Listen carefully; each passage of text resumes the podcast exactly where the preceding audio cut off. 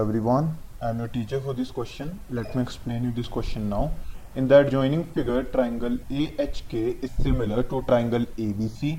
If AK is equals to 10 centimeter, BC is equals to 3.5 centimeter, HK is equals to 7 centimeter, find AC. So question में हमसे ये बोला गया that triangle AHK is similar to triangle ABC और हमें find करना है value of a सी सो यहाँ पर हम यूज़ करेंगे सिमिलर ट्राइंगल्स की property so A K upon A C is equal to H K upon B C means अगर दो ट्राइंगल्स सिमिलर हैं तो इसका मतलब उनकी कोरस्पॉन्डिंग साइड्स या रिस्पेक्टिव साइड्स का रेशियो इक्वल होगा. सो so, जो वैल्यूज़ हमें गिवन है वो हम पुट कर लेते हैं. ए के हमें टेन गिवन है. ए सी की वैल्यू हमें फाइंड करनी है.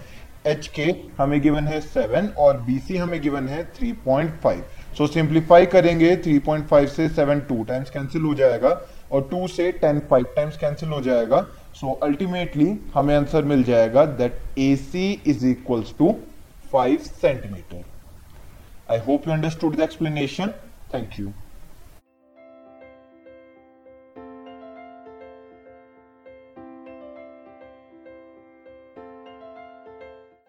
this podcast is brought you by hub hopper and Shiksha Abhiyan अगर आपको ये पॉडकास्ट पसंद आया तो प्लीज़ लाइक शेयर और सब्सक्राइब करें और वीडियो क्लासेस के लिए शिक्षा अभियान के यूट्यूब चैनल पर जाएँ।